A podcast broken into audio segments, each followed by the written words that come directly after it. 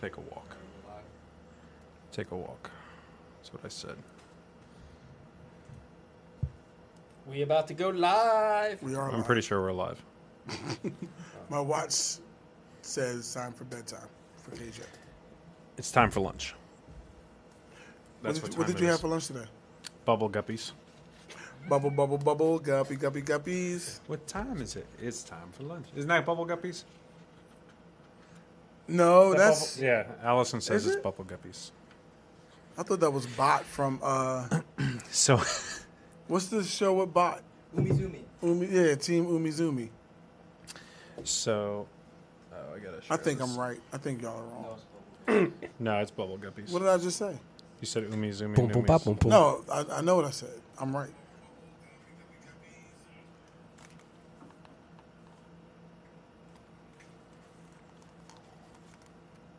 How come the boom, boom, pop, boom, You know, boom I've show up on never. You know, I've never visited Facebook on a computer.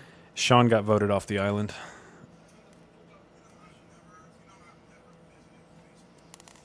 Hello, Lois. How are ya? Who's watching? Hello, Betty. watching? How are ya? Oh. I mean, how are ya? Turn this down. Oh, man. Yo, I'm, I might not be able to see everybody that comes up because I'm not an admin. In case, uh, you know, Okay. people show up that I can't see. Oh boy. Hey, buddy. How are ya? Uh, yeah, we can start. So- so- Yep, let's roll it in. Little. Hang on. Oh, Hang on. what? Hang on.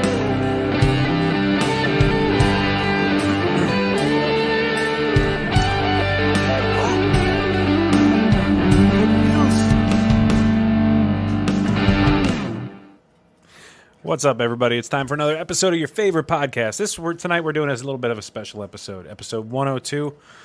It's entitled "Joy Cometh in the Morning," because there's sorrow right now. Uh, real quick, go around the room for a little bit of introductions. We have Tom Rivera. Hola, ¿cómo está? Well, I like the way you did that. Thank you. Eta. Eta. And we have uh, Sean Con. Where is Sean? Sho- Wait, oh, he's not in yet? Sean's not in yet. Oh, there he is on the mic. bit He's on the mic. Oh, there he is. Here he comes. There's Sean. Wow, you comes. Sean, thanks. Hey, hey, hey, what's going on? Sean's here. Sean's here. The lighting in here is it's hot. Yeah, it was hot yesterday. A lot of sun.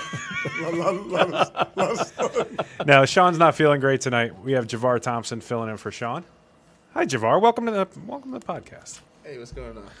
And uh, I think that's that's it. That's everybody. Uh, I think you missed one. Just um, uh, we got we got Javar. We got Tom. Sean's not here. Sean's not here. Yeah. And uh, Anyway, welcome to the podcast. Who did I forget? I don't know. Someone seems like there's someone. Elijah's here. He's not smiling. That's why. Hi, Elijah. How you doing, Elijah? What's up? Anyway, so Don't do that too often. Don't you will do- melt the mic. I will melt the mic. Well, we've had a we've had an interesting pre-show. I think we're ready to roll. Uh, we talked about Stranger Things. We talked about the Varsity Blues. now, so last week I just want to get this started off a little bit like this. Okay, uh, last week uh, news was breaking in our pre-show about the school shooting, and uh, we just didn't want to talk about it too much last week. We did mention it a couple times in last week's episode, but we we all felt really strongly this week that we wanted to do a full special episode um, talking about the school shooting in Texas and school shootings in general, as well as you know. Uh, the issues that are going on in our country. It's just been a little bit of a, a depressing week. We've had uh, we lost a member of our church in the last uh, couple of days, and you know, the the news in Pottstown, uh, a a home was was blown up last week, and that Yeah. already seems like a month ago, doesn't Yeah, it? Yeah. So you know, there's tragedy all around, but we're just uh, anyway, we're just going to do a full episode relating to the school shooting. Um, is there anything you guys want to get off your chest before we start?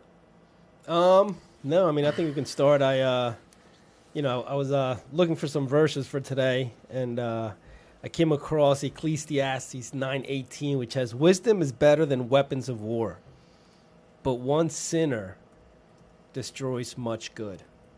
And uh, and that one really stuck with me. It really stuck with me because of uh, we're going to talk about the shooting that occurred, and and and it's usually uh, one person doing the damage, and um, the other one that stuck up to me was Matthew 26, 52. But put your sword back in its place. And this is when Peter went to cut off the, uh, the ear of the Roman. And uh, Jesus told him, Put your sword back in the place. Jesus said to him, For all who draw the sword will die by the sword. And, and that one stuck with me too because um, you have the shooter going to the school, Yeah. and, and then that's, that's, that's the way he, he died, in essence. But uh, Can you read that first verse again? wisdom Yeah, is better than weapons of war, but one sinner destroys much good. Yeah. I got to tell you, I'm really angry. I've been angry all week. Yeah. Um, I even before I came to this episode tonight, I told my wife, I said, I said, I don't even know if it's a great idea for me to go into the show because I've just been uh, going back and forth between like debil- debilitating sadness for what is going on, um, or what happened with the shooting, and real anger over people who don't acknowledge it. Um, and then I'm trying to like I'm trying to like balance that with my spirituality and the fact that I believe that there is a God who is in control and who loves everybody and who is just um, and is a God of justice, and we're supposed to be people of justice, um, as well as you know living in a free society where people are free to you know to to to move about. People are free, and you know they're different defini- definitions and different interpretations of what we should be doing. But I will tell you, um, so yesterday I took a trip up to New Hampshire, and I sent you guys a picture. I don't know if you saw it on the group chat. Yep. We saw it. Uh, I saw a gun store while I was up there, uh, and the guy. It was just it was a gun store in a strip mall on a main street, and in every window was like anti-government, an- anti-liberal government.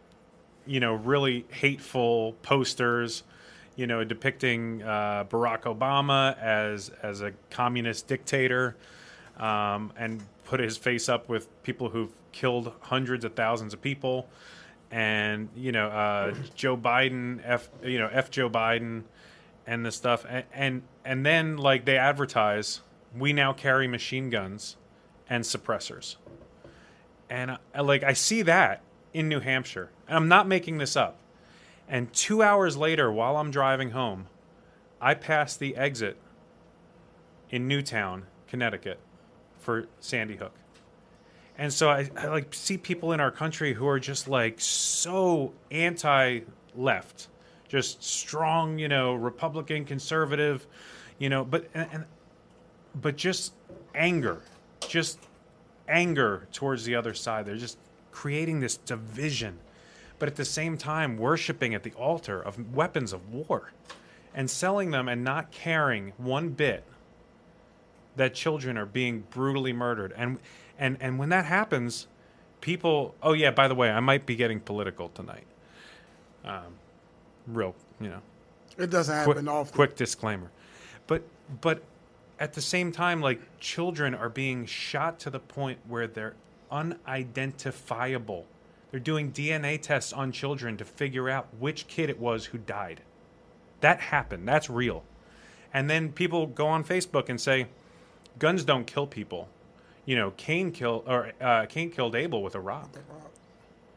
I saw a pastor put that on Facebook. Cain killed Abel with a rock. And I'm going, but pastor, look up the guy who committed the Newtown school shooting. He was 82 pounds soaking wet. How many people do you think he could kill with a rock? You know, like we, we have, we, yes, there is a real problem of sin in this world, of which our job is to bring light into the world and share the gospel with people who don't believe and share love and bring joy. I get that. But at the same time, are we to say nothing about, you know, uh, standing up for justice for children? I mean, we're, we're, Innocent children. we are a free society. that believes in freedom of expression, freedom of of, of of of the words that you're allowed to say, place you're allowed to live, the the Assemble where you want to. yeah, assemble where you want to, worship as you will, but where when do the when does the freedom to buy an assault rifle contradict the freedom to have a living child come home on the school bus? You know, that's that's where you know I'm struggling a little bit with. Uh, you know, uh, uh, for the past several years, I've tried to stay quiet and be peaceful and love people who I disagreed with, and I still do. I'm just struggling with how to do that when those people go to Facebook and say, "We have a sin problem. We don't have a gun problem."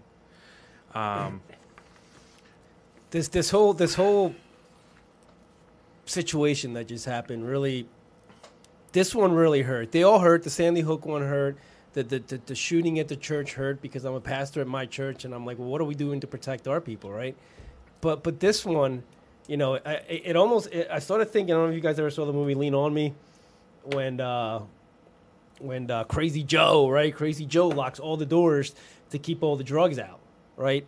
And and and i start thinking about this situation here that happened and there's so many red flags that go up every time i think about it you know?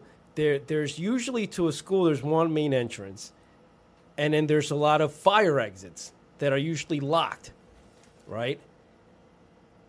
Well this kid just happened to find the one unlocked door and run right in Yeah. you know and and and and and that's just one right? The, the kid gets in a car accident. He crashes his car into a ditch right by the school. The cops come to him to find out if he's okay. He says yes i'm okay. The cops just leave. And then he goes into his trunk and then he shoots at the at the school cops were there within minutes of the shooting within minutes of the shooting right but then they just stay outside they don't do anything about it while parents are there yelling at them Yeah. trying to go in themselves there was absolutely a failure of. Uh, This is like when you said you were going to get political. This is what this is what stinks. The people that are in power, they have these rules, and they have they have these rules in place to protect them. Meaning, if something like if something happens, and like I watch too much TV, so it's just like say there's a fire, there's somebody on scene that doesn't rank high enough to do what they feel is right. It's not about your feelings; it's about protocol, and that's what stinks. And I think had they broke protocol, they would have been able to go and you know go in and do something but because everybody's so scared about the backlash and the civil suits and somebody's going to sue me because I did this or what if I grab somebody's child and on the way out I trip fall crush their child now I'm going to get in trouble so many people are worried about the what if instead of just doing Yeah. the uh, so you can chime in whenever you want to I know. he's like he's like I don't I don't I'm. I don't want to be a giant target. like- but I do want to say like I I I moved to Pennsylvania from New York City. In New York City, you're not allowed to own a handgun, that sort of thing. When I moved out here, I became a gun owner. I still am a gun owner. Um, I'm one of these people politically who doesn't have a home. I'm a conservative who doesn't vote for conservative candidates. I'm a gun owner who believes in waiting periods, psychological tests, and like and and, and like really stringent rules to own a firearm. You know, I, I I don't have a home politically. Both sides hate me. Okay, so like you know, I have a big di- I have a big diesel truck and a Toyota Prius. Okay, but uh, we ha- our system is a joke. Okay, Every, everybody says well, we, we have a sin problem, not a gun problem. Well, there's a sin problem in England. There's a sin problem in Ireland and Scotland. There's a sin problem uh, all all over the world. They don't have the school shootings that we have because they also don't have 400 million firearms, in in uh, you know, which a large per, a, a big percentage of those are in the hands of people who don't know how to use them. You know, Javar was in the military. You were how long were you trained on firearm control? Uh, it was ongoing, uh, ongoing training, even up until like, the point that Were you given psychological tests before you went into the military? I mean, they do like tests and stuff like that. Yeah, Yeah, yeah. The I mean, aptitude test. Make yeah. sure you're not crazy. They reject people all the time who are Yeah. psychologically unfit. Rorschach test is that part of it? The Rorschach test? Yeah, like the ink blotter test. That's a butterfly. No, that's a Cheeto. but you know, th- th- that's that's a controlled environment where firearms should be. At the same time, we uh, did they hand out the rocks? Did they give you a rock to go into battle with? No. Okay, they gave you a gun, right? Yeah. Because the guns kill people better. But see, here, here's here's the other, like you said, both sides hate me. That's funny. You said diesel and Prius. That's like that's like do I like pumpkin pie, sweet potato pie? But what what what I do see is like both sides hate me because you you have to try to look at both sides Yep. and not just go off emotion. Yeah. Because if you look from the side of someone who lost someone, it's like, why would you stand there? Why would you not do anything? Mm-hmm. People are trained every day and every day in, in scenarios, and that's all they are. They're scenarios. They're what if, what if this happens? What if this happens? What if this happens? But when you're faced with it, a lot of times people say that training disappears. You're frozen. You don't know what to do. Yeah. You know, like you, like you own a gun. Anybody who owns a gun and they go to the range, you go to the range and you practice. I pull, I cock, I shoot. I pull, I cock, I shoot. That's that muscle memory. If that's not something you're constantly doing, you get in a situation where you have to use it, you freeze. Yeah. And that's how people get hurt. Well, I, so the like so I- I'm a gun owner. I became a gun owner when I moved to Pennsylvania. I wasn't given a psychological test. I wasn't asked if I could shoot it. They never asked if I knew if I understood how to use it. They didn't ask if I how I was going to use it. They didn't give me a you know any kind of test on a range to see if I knew how. 15 minutes after I said I wanted the gun, I walked out of the store with the gun and a box of ammunition recently, e- even though I've been riding a motorcycle for 10 years, uh, I finally decided to get my motorcycle license. I've just been going from like permit to permit to permit every state that I lived in and finally decided I should get a motorcycle license. So, as, as far as the permit goes for Pennsylvania, you have to go down, stand in front of an official, fill out some forms, prove who you are, go sit in front of a computer, take a, take a test, which I didn't, you know, wasn't very hard, but I take a test. And then there's a waiting period. You have to leave. They expect you to go hone your skills. Then you come back and you prove that you can operate a motorcycle in front of somebody who's an examiner. You have to prove that you can safely operate it. You have to prove that, you know, that you can show up on time to the test, safely operate it before they, uh, uh, you know, complete all the uh, steps that they give you to do. Then they grade you and they send you inside to get a motorcycle license if you passed. And the worst that you're going to do with a motorcycle is go kill yourself. You're not going to go kill 30 people with it, but we hand out assault rifles in this country like like, you know, cracker jack boxes.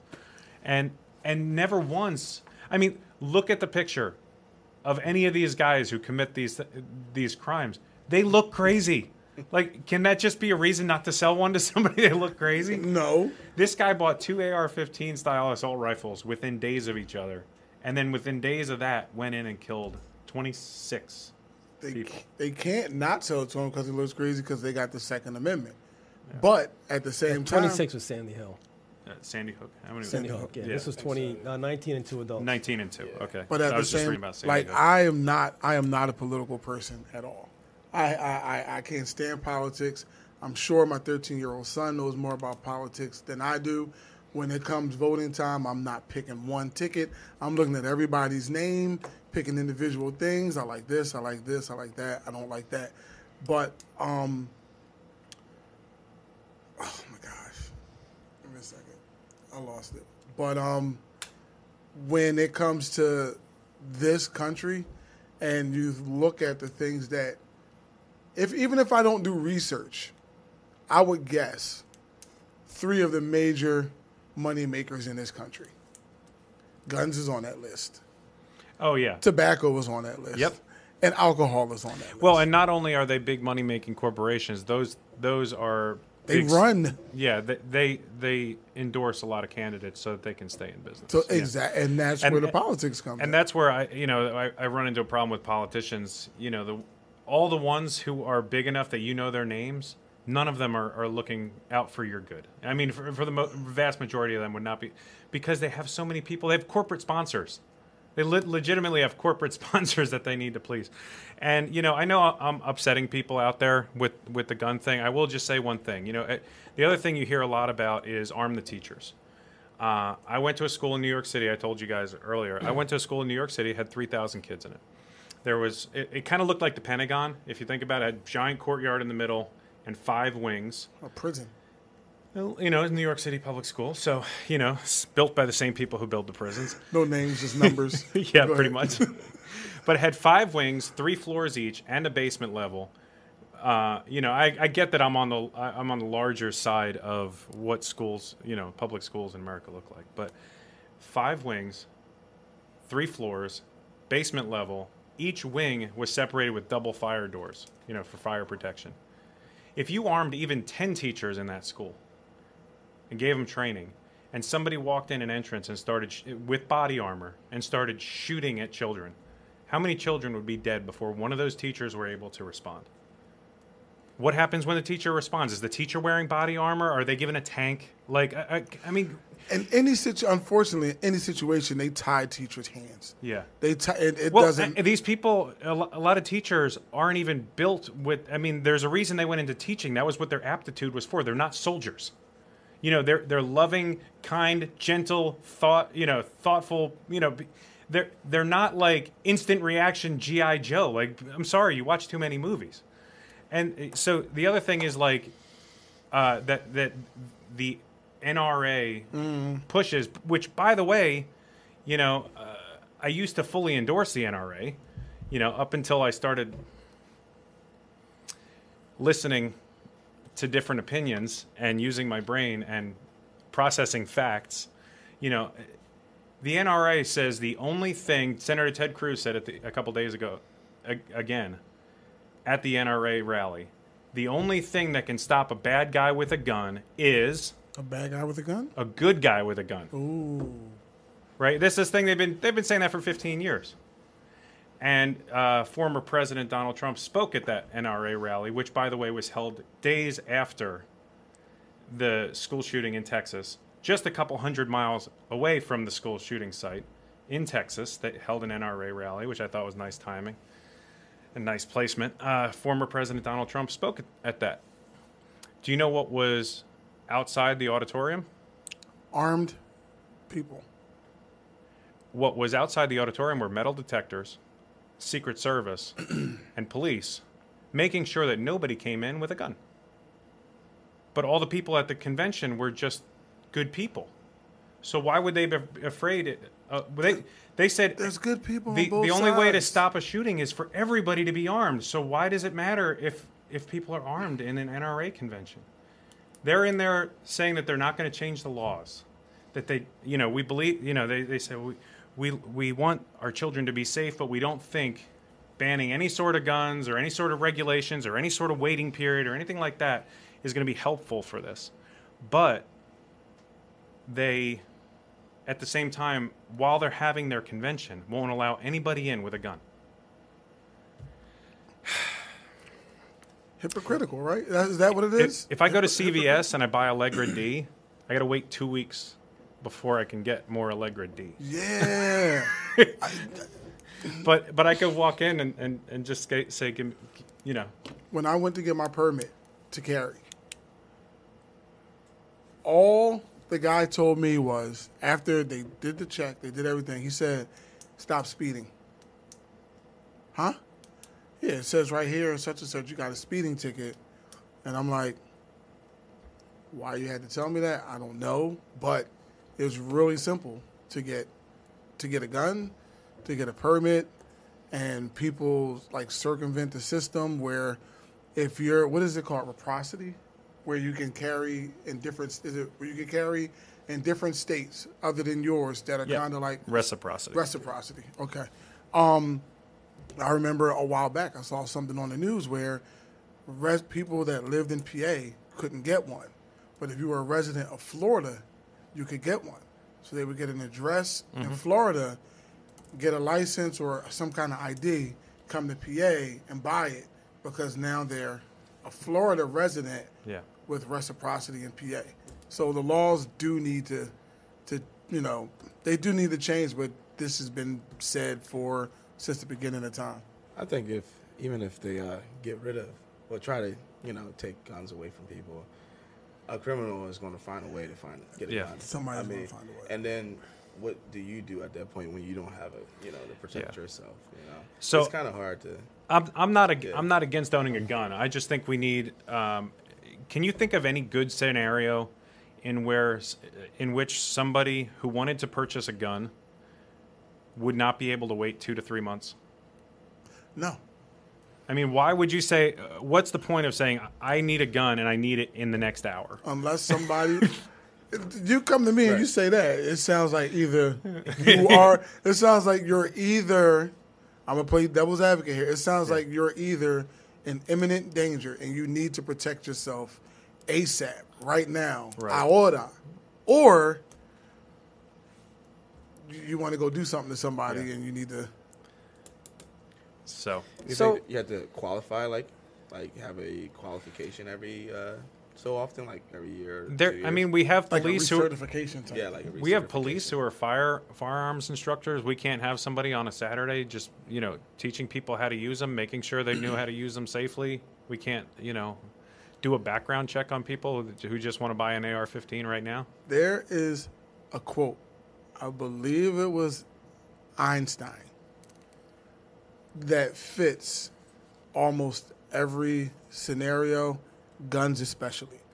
And it is and it, and this is how I this is how I look at my children. This is how I look at life. To lead an un, to lead an uninstructed body to war is to throw them away. Wow, I never heard that one before. But yeah, I'm just and we we I, I don't see a scenario in which an 18 year old needs to walk in, buy two AR 15s within two days, 800 rounds of ammunition, and that doesn't, never once did he break the law until he fired the first round. Like, doesn't that blow you away? That he, I mean, even even this guy from the the, the last the, the Texas shooting, he was arrested before for terroristic threats. you would think that that should pop a background right? check, except and then, that and then they if didn't you do would, one. Yeah, you would think if he has a terroristic threat on his record, and then he goes on Facebook and puts on Facebook exactly what he's going to do. I'm going to go shoot my grandma. Then he completes that, and then he says, "Now I'm going to go finish and shoot up the, uh, an elementary school." Yeah. Right. The What- fact what I- that he had I- a terroristic threat in his background, uh, charge in his background anyway, should have eliminated him from the process of buying a weapon anyway. The thing is, the thing is, if you, I mean, I mean, there's always, you don't necessarily, and and I don't know where to go. I'm not saying that I know where to go, but I know there's a black market out there, yeah. right? Well, It's- so It's, it's not even that because the, the laws change depending on what you want to buy. If you want to buy a handgun, there's like a waiting period. There's different. But remember, you was able to just go to Dick's Sporting Goods or Walmart and buy a rifle to go hunting, yeah, Yeah. right. to go hunting. To go well, hunting, and yeah. that, so that's another thing that people always say. And again, I am not anti-gun. I am pro-gun control. Me too. Yeah, and, and I, you know, but I'm also a conservative who's for you know helping the poor people and you know that sort of thing. So, like I said, nobody likes likes me anyway. But uh, Got I, right. I would ask somebody who says it's my God-given right to go hunting that I, I would say, what you're not man enough or woman enough to take down a deer with a compound bow. I don't understand with all this that keeps happening with these schools, you know, and, and I was talking to my barber about my barber about this. I don't understand. You know, I, I go to all these other places and I started talking to you about it. I went to the Bible Museum and they have three guys in front of the Bible Museum store, uh, museum, in front of the front doors, the only place you can go in, standing there with machine guns. Three guys, right? Pretty intimidating when you go up and you just want to go into a museum. It's pretty intimidating, right? So you have these schools. Most schools have just one entrance going into them, right? Just one entrance. The other ones, That's actually not true. okay, well, They have a main entrance where the kids go in, but there's several exits for fire. Yeah, well, I'm getting into that. Yeah, Okay. but there's one entrance where they go in. Then they have the other fire exits because they Right, have to have the fire exits, which are usually locked or should be locked. unless somebody's right. So how how yeah, I, so unless how somebody's hard? smoking a cigarette. But go ahead. Then you got to go out the front door. I mean, I mean, seriously, if you want to smoke a cigarette, Yeah. go out the front door and go smoke your cigarettes. These doors should have an alarm that if you open Okay. it, the alarm goes off. I'm just saying the protocol of just locking all the doors that are fire doors. If it gets open, an alarm goes off, right? And the main entrance is in the in, in the front of the building. In front of that building, you have one or two guys whether they're retired officers, whether they're military, just standing there with machine guns. The guy that's going to go into that school is going to think twice about going in there. It's not going to be as easy as going in You're- there. uh, I'm I'm playing devil's advocate. I totally agree with you. I'd feel better if my kids went to school in a situation like that. My kids also go outside for recess. Are you saying the kids shouldn't go outside anymore?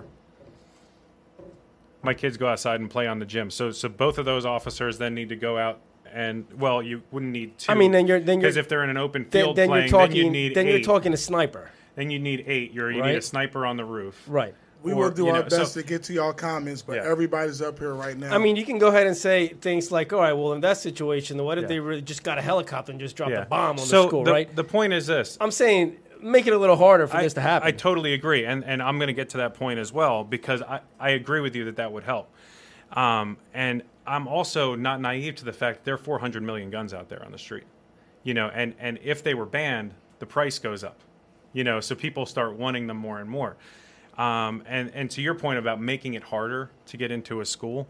Um, I'm actually going to give you a point to, to put in your uh, to put in your uh, your sling there for your argument. There was a, a study done, and uh, I forget forgive me, I, I, trouble with, with dates, but uh, 150 years ago, something like that, with uh, what's called city gas in England. They had this it was like a natural gas type of thing that was piped in through you know through pipes into people's homes for for uh, heating and for cooking. Uh, and they wanted to replace it with natural gas because city gas was hi- uh, at a, a high carbon monoxide count and what was happening was people were killing themselves committing suicide really really easily you know if they were, had a bad day at work they just go home stick their head in the oven turn it on shut the pilot off throw a blanket over their head and kill themselves and so all these city officials and people were saying, "Let's get rid of this stuff. It's so it's so dangerous. You know, let's replace it with natural gas, which is much harder to kill yourself with." And that's what everybody kept saying. Well, they'll just kill themselves by jumping off a building. They'll kill themselves by you know stabbing themselves. They'll kill themselves. Do you know the suicide rate went down by like ninety two percent after they made the switch to natural gas? Because when you make it slightly harder the numbers change dramatically. When you make it harder for somebody to buy a gun, less people have guns. When you give them a waiting period, and actually, I wanted to address Shane's pretty pissed off at me right now because of apparently I'm upsetting him. But he made a comment about a person who has a stalker waiting can equal death. They should be able to get a gun immediately. but that I, I, that's the point I made. Unless there was somebody in imminent danger that needed it right right yeah, away. yeah. so he's agreeing with you and i am too Right. because my parents shane were actually um, they were uh, i don't know if you listened to me talk about it in the past they were attacked by by a crazy person in new york city um, and, and like i said in new york city it's hard to get a gun and even though that guy was a criminal and could have bought a gun illegally he didn't because he couldn't get one and he only had a knife and a hammer and therefore he only was able to stab my dad and my mom 15 times each and hit them with a hammer a bunch of times but they both lived because he didn't have a gun. Um, my point is that if somebody had a stalker and there is a two month waiting period um, couldn't they go to the police get a restraining order and then have the police give them a copy of the restraining order they could take it to the gun shop and be able to purchase a gun as like a bypass of the waiting period they if you can prove that you are in fear for your life i'm okay with getting something in the meantime probably not an ar-15 not a great self-defense weapon And again, uh, anybody could play devil's advocate to that because the laws have to change in order for that to happen. And how long will it take for that to happen? That's the that's that's the issue. Yeah, but you know what? If we change the laws when Columbine happened, that was 23 years ago. Facts. If we had banned certain weapons, if we had put more restrictions, if we had put psychological tests and waiting periods in order 23 years ago, I'm pretty sure we'd have made some progress by now. And again, there is a problem with sin. People will still hurt people. We can't regulate that. I'm just saying there's kids that look exactly like my kids, who are the same age as my kids, who were unrecognizable because some 18 year old who's mentally unstable was able to buy an AR 15 and 800 rounds and body armor. And the police were afraid to go into the building because they didn't think they could do anything. You know, and we're talking about a teacher with a gun can solve this. You know, it's just, it's sick. And, and what really, really makes me upset is that people are so angry and so dug in on their sides that they're not willing to sit in a room with each other and say, let's try to protect the children. Let's make this a federal thing where Tom says, let's lock down the schools. You know, let's let's put retired people. Even you telling me Tom's idea wouldn't work? I know retired cops who would do that for free. For free, yeah. I know a firearms instructor who is a retired cop who would do that for free because he has a grandkid who's eight years old. Like, anyway, but we won't work to each other because we want to say, you know, I'm right. We want to say, let's go, Brandon. And we want to say, you know, on the other side, what does the other side say? We want to say something else and we not want to talk to each other and we don't care and we're so angry that we're just all waiting for the Civil War. I mean, come on. Like, can we just work together? I'm um August the first the first week the first Sunday in August I'm doing a sermon, uh, which I already had prepared and I was actually supposed to give it last week, but it's a sermon for the youth, and I'm going away to camp. So the first Love you too, Sunday in August is the first time I'll be back, and and and what the sermon is about. And uh, I was gonna wait this till the end, but I'm just gonna say it now, and we can keep talking about the whole gun thing. But uh, the devil is going after our children. Right? The, the, this this thing that just happened, there was a door that was open that I keep talking about, right? What doors are we leaving open for our kids to have anxiety, fear, right? Lust, pornography, pride, all them stuff coming into our kids when they go to school. I, it's for me, you know, it starts in the home. It starts in the home, telling our kids and protecting our kids and, and- protecting them from, from the lies that the devil does to them at, at, at school and when they're out with the peers. Because when, when the kids go out there, the devil is attacking them, attacking the youth, attacking them, attacking them. Right? What are we? What? How are we? arming or how are we getting our youth prepared for the attacks that they ca- constantly out when they're in the streets with, with the schools with their friends and all that right which leads to instability which leads to madness which leads to ah da, da, and then and then the shooting happens right i'm a strong believer and i'm going to do a sermon on this and, and it's all biblical but but the, the devil the easiest weapon the easiest people for the devil to go after is our children.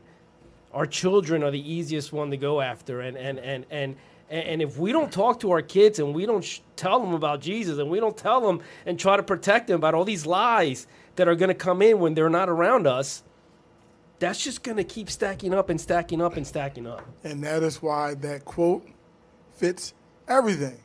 To lead an uninstructed body to war is to throw them away. Yeah. To Yep. not Yep. Yep. Wow. to Wow, not yeah. teach your kids in the home, Yeah.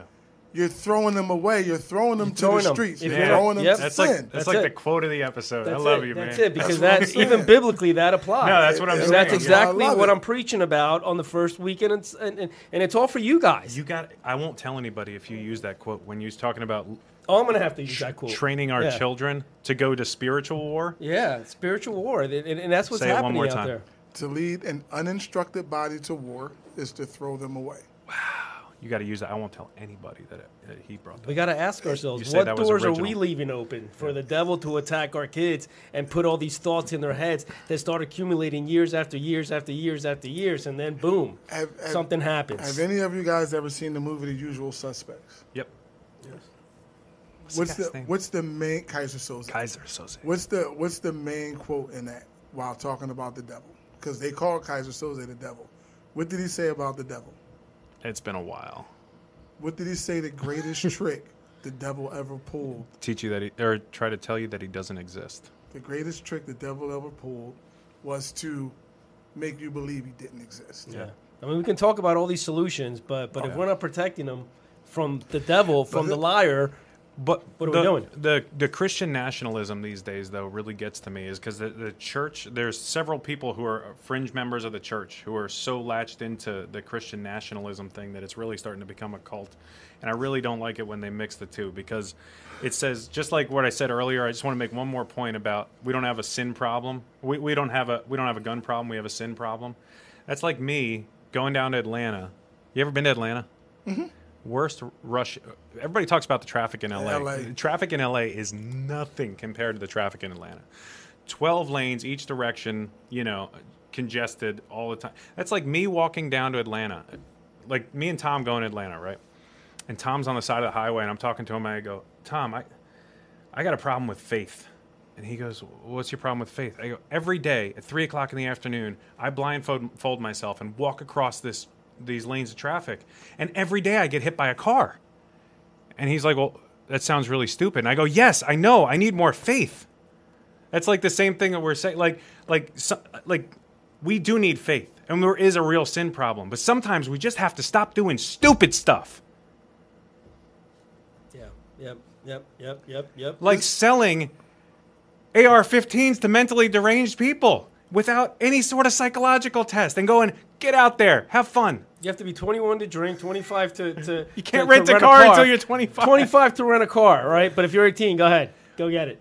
But also, this does open up that whole new exciting world for Amazon selling bulletproof backpacks. So I'd like to get the backpack that shoots back. That's what I want. Since more guns are the, e- That easily the is- solution. That is that's the catchphrase. Yeah. The backpack that shoots back. oh, I love it.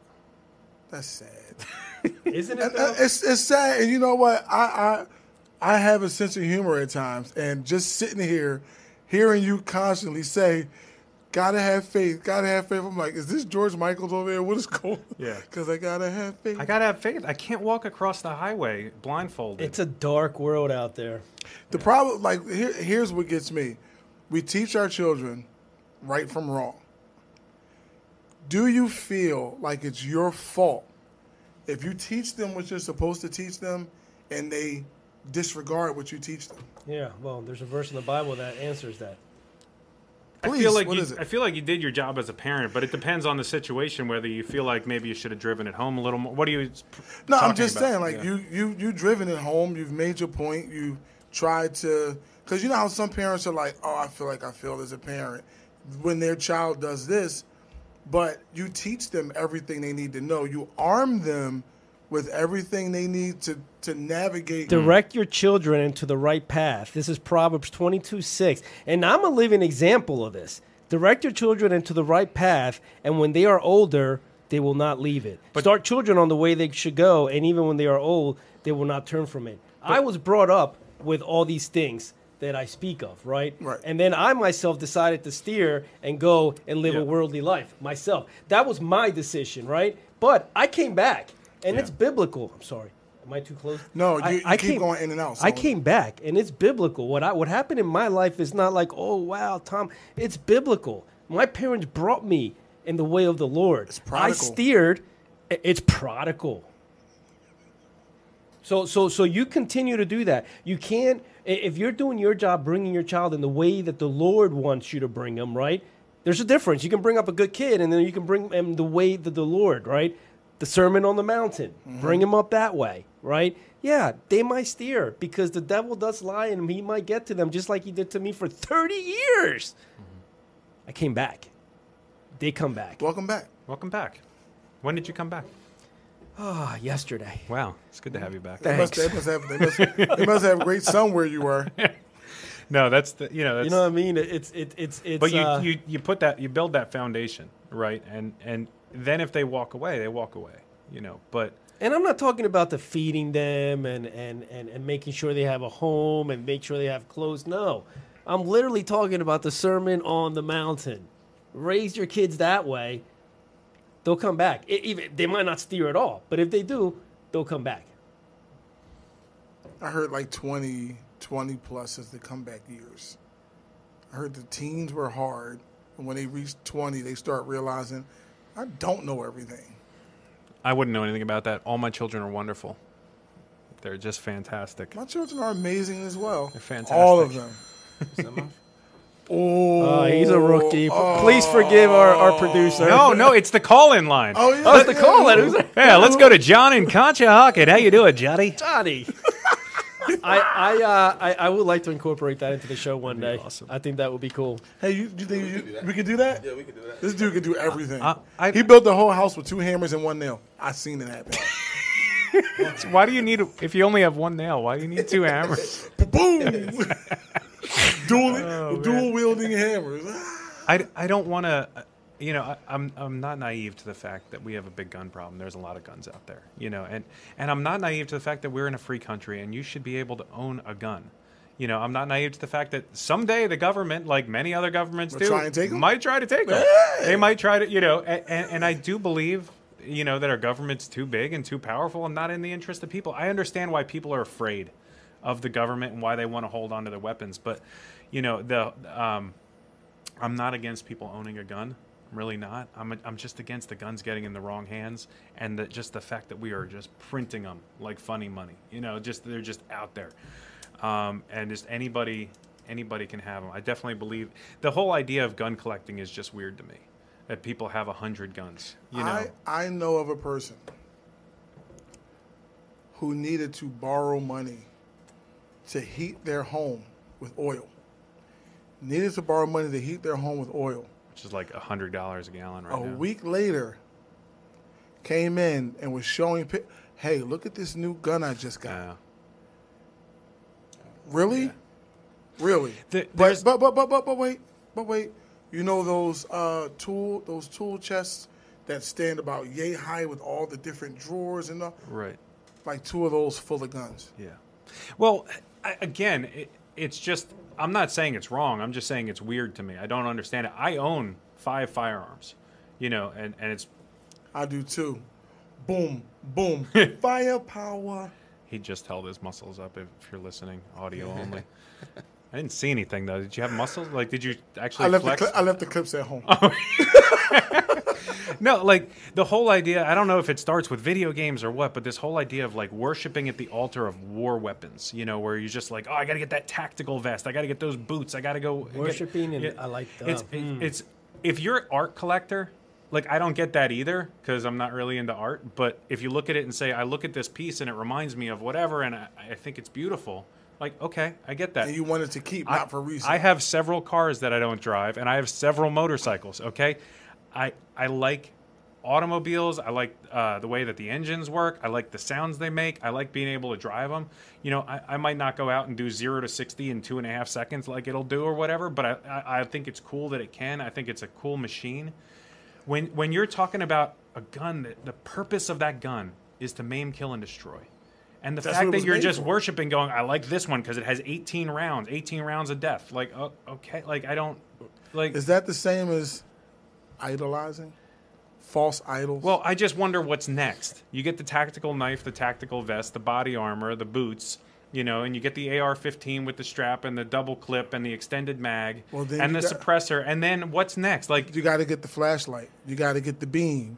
You got to get the Right. gloves. At some point, the there's nothing left to do but to use it, though, right? I mean, like, what's the point of having that? You know, it's. I I just uh, the whole thing. I don't understand. I don't understand how people can see.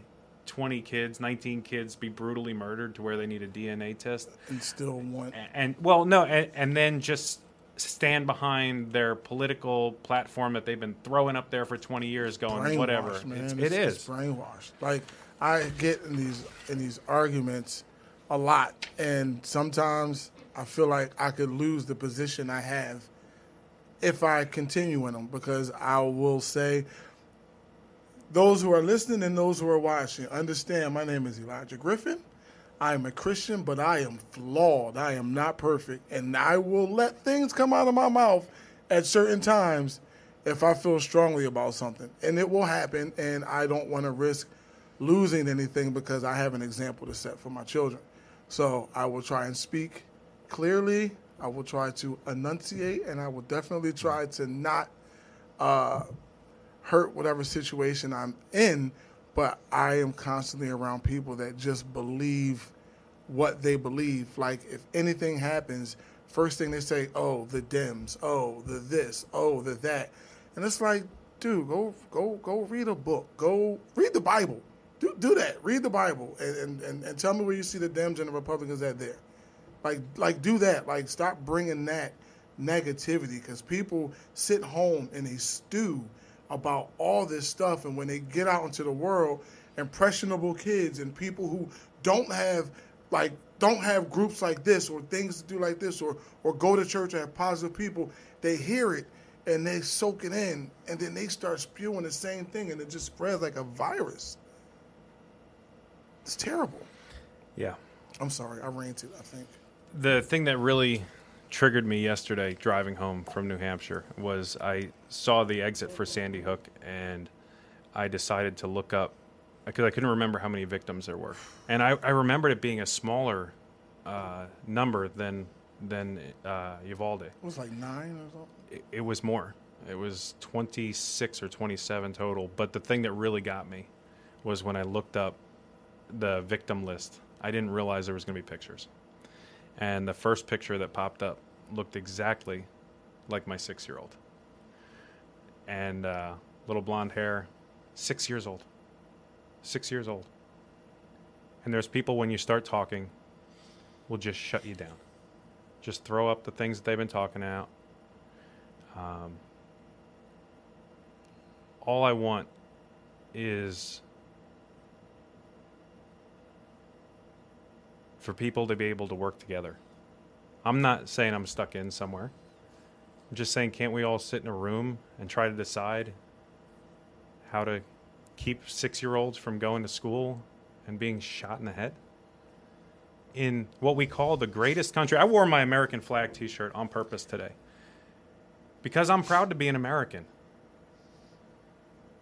But it's sad that the American flag represents so many different things to so many different people um, that we can't work together anymore. It's it's These, these these parents of the Texas kids went into that school in the morning to watch their kids get their honor roll diplomas and their awards. And later on, they watch them come out in body bags. And you know, I was talking to Dave this morning for a while. He called me. He's like, "You want a cup of coffee?" And that turned into a really long conversation. And he goes, "You know, Tom, what what I don't understand. This hit me." He goes, "This is gonna sound awful, but I can get shooting the grandmother, right? she might, you might have had a bad relationship with her or whatever, right? But, but how do you shoot one kid?" And then say, "Oh, that was cool. Let me shoot 18 more, right? How, how do you do that? I, I, I, I, that's something I'll just never get. I, I get if your grandmother was mean to you your whole life. I get, you know, I, I don't I don't think it's good. I don't think you should do it, obviously, but I kind of get one adult and another adult after a, after a time just, you know, or a husband and a wife, you know, just been arguing for 20 years, finally snap. But that's what I said. How do you walk into a school with kids that you don't know? You don't even know them. You point a rifle at a 6-year-old's head and pull the trigger and say to yourself, that was that was a good experience. I'm going to do that again and again and again and again and again. And then you have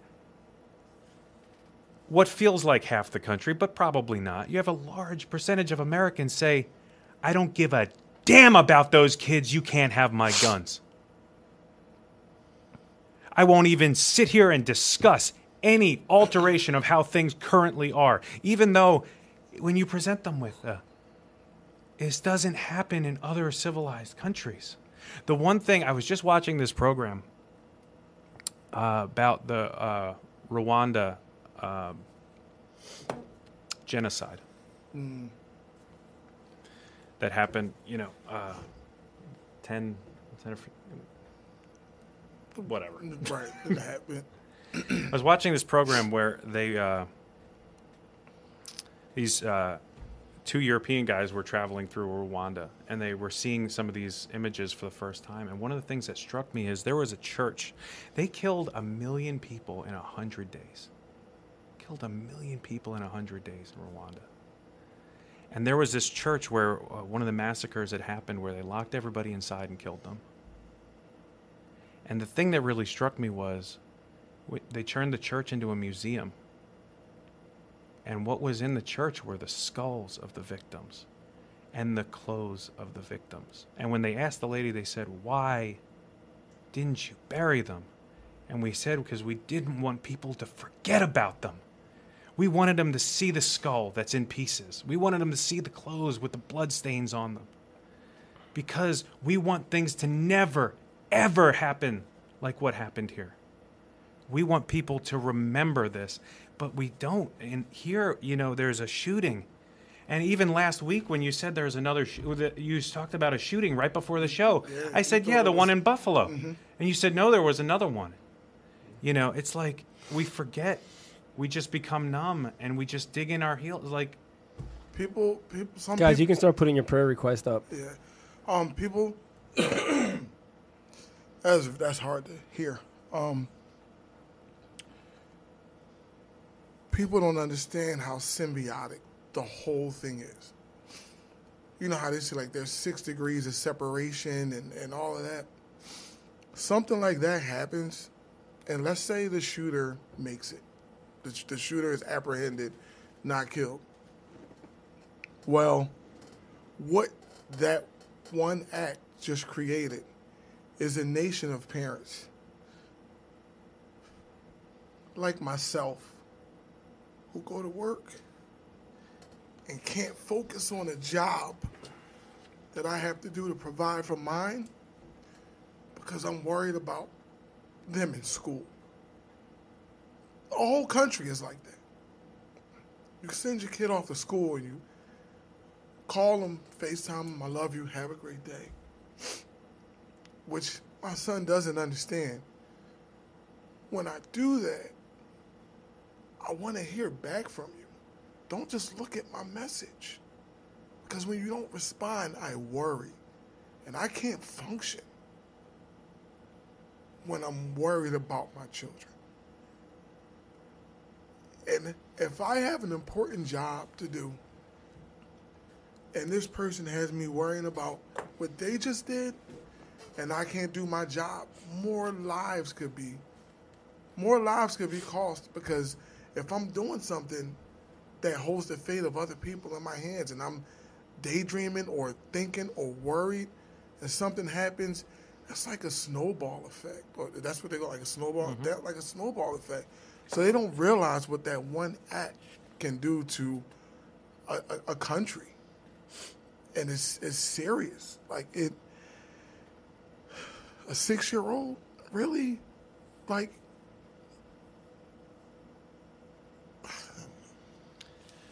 More prayer. Yeah. So, um, Psalm 30, 1 through 5. I will exalt you, Lord, for you lifted me out of your depths and did not let my enemies gloat over me. Lord my God, I called to you for help, and you healed me. You, Lord, brought me up from the realm of the dead and spared me from going down to the pit. Sing the praises of the Lord, you, his faithful people. Praise his holy name. For his anger lasts only a moment, but his favor lasts a lifetime. Weeping may stay for the night, but rejoicing comes in the morning. Uh, the, the, the name of the episode tonight was actually Joy Cometh in the Morning. And, uh, And my joy is every morning I get to wake up and see them. yeah. my kids don't annoy me this week. I'm never going to be where you are. no, that. I'm serious. My kids, the last week, Allison's in, my old, my oldest is in the room. She knows for the last week uh, when they get when they start barking at each other. I said we don't we're not talking like that today. Not today. Not today. Today we're happy that we have our sisters. My kids haven't annoyed me in a week. Not today is my line. That's going to be my line every day. Not today. You know, th- today when my kid says something and I'm in the middle of something, I'm going to put that something down. I still don't know, as a Christian, how we're supposed to respond to tragedy like this. All I know is that we need to be open, we need to love each other. We need to not be hard cases because to be so locked in to your point, to be so locked in that, that the, the horse would have to drag you away is to say you're not a Christian anymore because Christians are open to being changed by the Holy Spirit. Christians are being are being are supposed to be open to God working in their lives. If you say I know everything there is to know and I'm not willing to change, that's you telling God you're not allowed to change me anymore. I don't know how you look in the eyes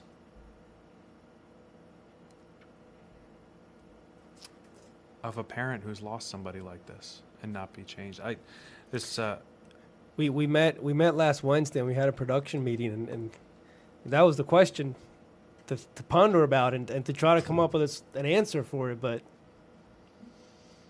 you can only go alongside them and just weep with them. There's, there's really nothing you can say. There's nothing. I know the Christian answer is pray. I'm a pastor. I believe in the power of prayer. There's nothing you can say. I won't know what to say. But through my devotions recently, I've learned that God doesn't call us to say anything. We're, as Christians, we're not supposed to have the right answers for people. We're just supposed to join them in their journey and be with them and guide them. And that's that's that's the only answer I, I, I came up with. I, I, there's no words that I can tell one of those parents that it'll be all right because it's not. It's not. It's not something that just goes away. The birthdays come, the Christmases come, the holidays come. I couldn't even imagine. I told my wife, I have grandkids, right? Thank God my kids are out of high school. Sorry, that sounds awful because it's selfish. I told my wife, I'm like, you know what? I'm a pastor. I got a hotspot on my phone, and I got my cell phone and my laptop. That's all I need for work. I'm just going to sit in front of the school of my kids' elementary school and just do my work right there. I can't imagine that that going on, and it's turned into, what if this happens? it's gonna sound awful, but now it's when is gonna happen? When is it gonna happen? That's that's the kind of world we're living in. It's dark. It's a dark world out there, and if we don't raise our kids, our future, with the light, it's gonna be a dark world. I don't know if you guys have any prayer requests. I know my wife has one up there. Um, but yeah, I, I, mean, my, my whole closing today was was what I said earlier that that uh, and and his his line was perfect. You know, we got to make sure that we are equipping our kids with with that love, with with with with with Jesus because if we don't, they're going to start listening to the lies of the devil. We know what's scary? Um, what's really scary is that the kids that died, what kind of mourning did they have before they went to school? Who's going to be affected by it? How many times is the older sibling yelling at the younger mm. sibling. You make me sick. You get on my nerves. That's a great point. Leave me alone. Go somewhere. And to not be able to come home and yell at that sibling again or to say, I'm sorry. How do you think they feel? Like the parents, we feel hard. Parents feel horrible, I'm sure. But what about that sibling that no longer has that sibling?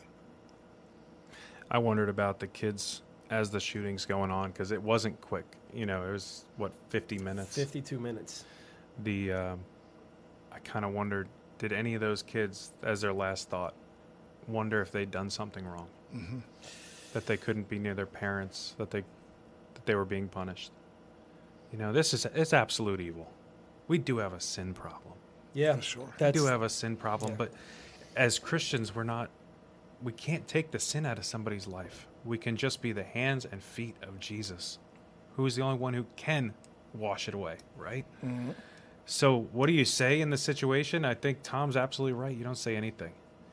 If you're if you're in the life of somebody who suffered a tragedy like this, you hold them. You sit across from them and you just be silent with them. For as long as they need you to be. But I think the the easy thing that we're doing right now is pointing fingers and getting angry, and um, because it's easier than actually confronting the fact that we need to do something. It's easier to be angry at somebody than to actually make a change. It's easier because nobody knows what to do in the face of that tragedy and the face of that mental illness. You know, and part of the problem is that we were talking about earlier is that there's no there is no pipeline for what to do when you find somebody every I, I bet there's a hundred people in that person's world who knew that they were mentally unstable. There's no pipeline to start. Nobody knows what to do with mental illness. But anyway, I just uh, I have the list of names in front of me of all the victims. 10 years old, 11 years old, 10 years old.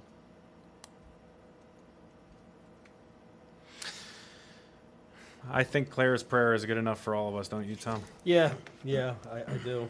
I do. Let us pray. J- Javar, thank you for uh, for stepping in. I know I didn't say much, but No, Sean never does either, yeah, so Sean just prayed I at just- the end. That's why he's here. so you want to pray? Nah, I, I just kidding. put him on the spot like that. Uh, oh man, let us pray. Father, S- Sorry, real quick. Do you have Sorry. anything you want to add to to our discussion? I mean, we should have told you. You feel feel free to interrupt at any time. But do you have anything you wanted to get get out? I, I think pretty much like everybody knows what needs to be done, but people are just so fixed on their own opinions that nothing ever gets like put in the words and um, fixed, you know. And this is why we just keep having these issues and problems, and um, it's really sad, you know. It's just like because I have kids too, and just to, you know, see people having to go through this, I couldn't imagine what it would be to lose a child, you know. And it just needs something needs to happen, you know.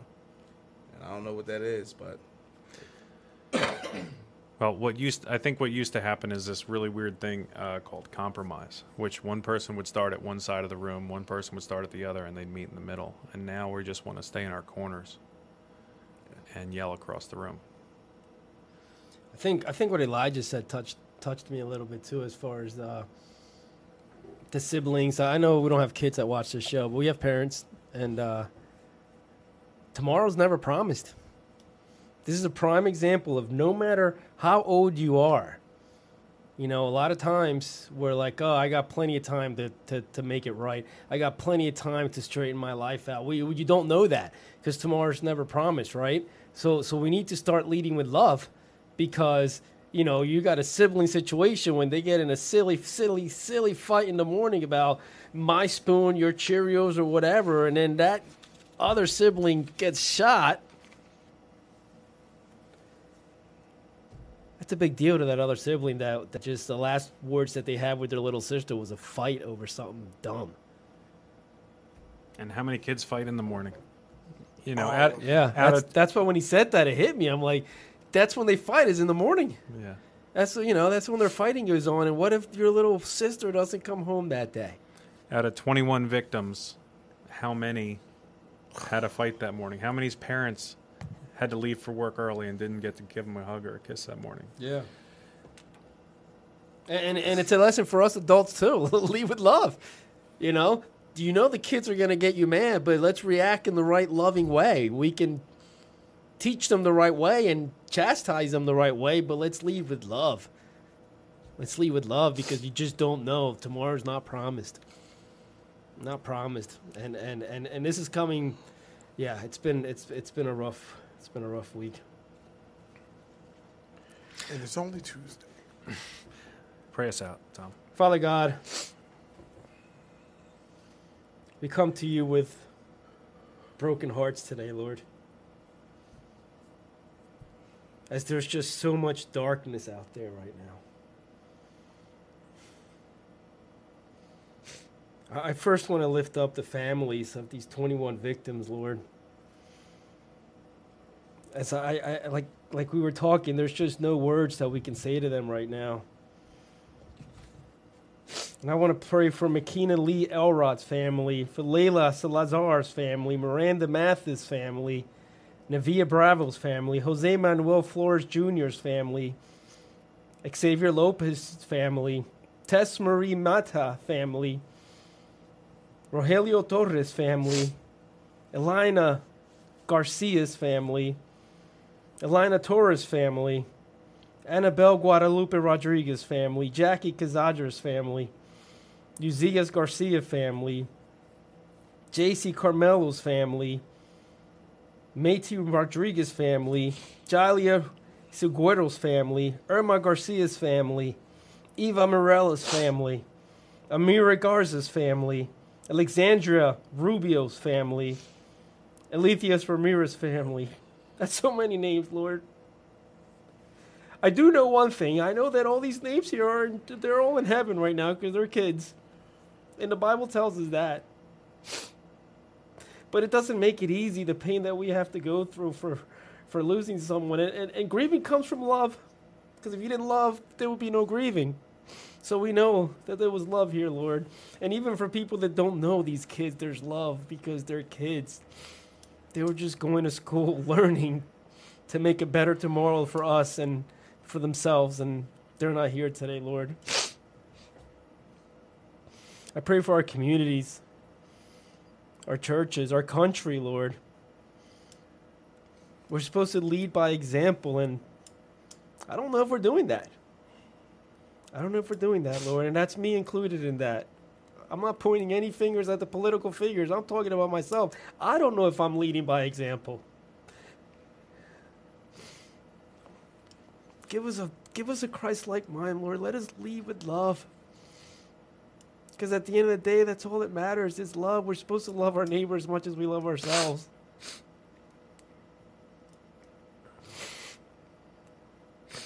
Oh, Father God, I'm just speechless right now. I pray for Donna.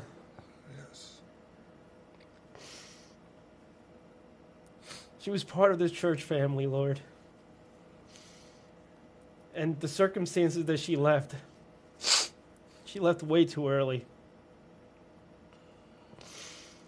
Lord, I want to pray for us to become better listeners. We have two ears and one mouth. We should be double listening and less talking because sometimes people reach out to us for help. And we don't even know that they're reaching out for help till it's too late. And that was the case with Donna, Lord. She was reaching out. She let a few of us know what was going to happen. But we didn't listen. We thought everything was fine. We lost a real servant. We love her so much, Lord, and I know that she's with you. Because the same grace that you give us every day is the same grace that you had on her, regardless of what happened at the end. I thank you for the friends that I have. Thank you for the conversation that Dave had with me this morning because you know I needed that. You know I needed to hear everything that he told me this morning, Lord, and I, I thank you for him.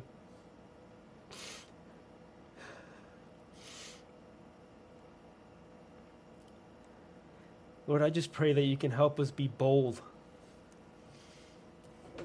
Help us be bold about you. I know that our kids don't like to hear about Jesus that often or go to church that often, Lord, but let us be bold with them and, and, and truthful and honest and let them know exactly that we have hope in Jesus. Our only hope is in Jesus. We suffer, but He came down to suffer a lot more than we suffer, Lord for us, for each individual one of us, Lord. Help us not forget that. I pray for the remainder of the week. It's only Tuesday, Jesus. It's only Tuesday. So we've got a long week left. I just pray that you can be with every single one of us, Lord. I thank you for Javar. What a blessing he's been in the short amount of time that he's been here with us, Lord. Thank you for bringing him from nowhere, just out of the blue, all of a sudden. He knew everything and it was able to just fit right in. I thank you for that, Lord. Thank you for Allison, and little E, as they're sat here listening to not an easy topic because they're kids and they, they, they just heard the topic and and I hope they got something out of it. I hope that that something stuck with them. I hope that that the way they treat their sibling changes. Because tomorrow's never guaranteed, Father God. I don't know what other request came through, Lord, but I know that you know every single prayer request out there, Lord. So, Holy Spirit, I just bring up all the prayer requests and if it's in your will, answer them. But I know that you're always working regardless of what happens, Lord. I hate to say this, but there's a reason why this happened. And only you know that reason, Father God. And we put our trust in you because we live by your promises. That's what gets us through every day is your promises, Lord. I pray for anybody out there that doesn't know you, that they have an encounter with you, and bring them to the light. Help us spread that light to them, Lord. I thank you for, for the show. It's an opportunity for us to give back a little bit and, and just praise your name, Father God. I pray for my brother Sean as he's not doing well right now, his health. We missed him. We love him. He's our anchor. His gift is prayer, and that's why he does it. And I just lift him up in prayer, Lord. I, I don't. I was just talking to, to Elijah. I don't. I don't know if his job is that important. It is always jeopardizing his health. I don't know. Just pray for him, Lord. He's in a hard situation right now with all these other things going on. Thank you for your mercy and your grace, Lord. For in your precious name we pray. Amen. Amen. Amen. Quick, before we go, I never meant this more than I do now. Um, two things. Well, three things. One thing I've done was put my son and daughter in a room together, stared them down, and said, If I'm gone today or tomorrow, all you have is God and each other. Hmm. Be your brother's keeper, be your sister's keeper. That's number one. Number two, I never try to plug the show for numbers or for ratings. Those who watch and listen, we appreciate you. But if you have siblings in your home, do me a favor, do us a favor. Make sure they understand the importance of knowing each other, loving each other, caring for each other, and respecting each other. Finally, please share this. Yes, we talked about a lot of political stuff in the beginning, but when we got to the meat of this episode, Yeah. it's very important that it gets shared any way you can possibly share it on any platform you can share it. I hope we can timestamp it for when we did get to the meat of it. But Javar, he can do anything, so I'm pretty sure he'll probably figure that out. You can just But, if you, if you um, want to get angry, listen to the beginning. If you want the you know right. about forty minutes in. But we really like. Uh, I mean, and if you share it, like it, and whoever shares what you shared, make sure they like it too, because we do want to make sure that we're reaching as many people as we possibly are can. So thank you, and God bless. Although the sorrow may last for the night, the joy comes in the morning. Amen. I don't get it. I don't understand it, but it will. Thanks for listening, everybody. Have a great week. We'll see you next time. See, you. thank you. Bye.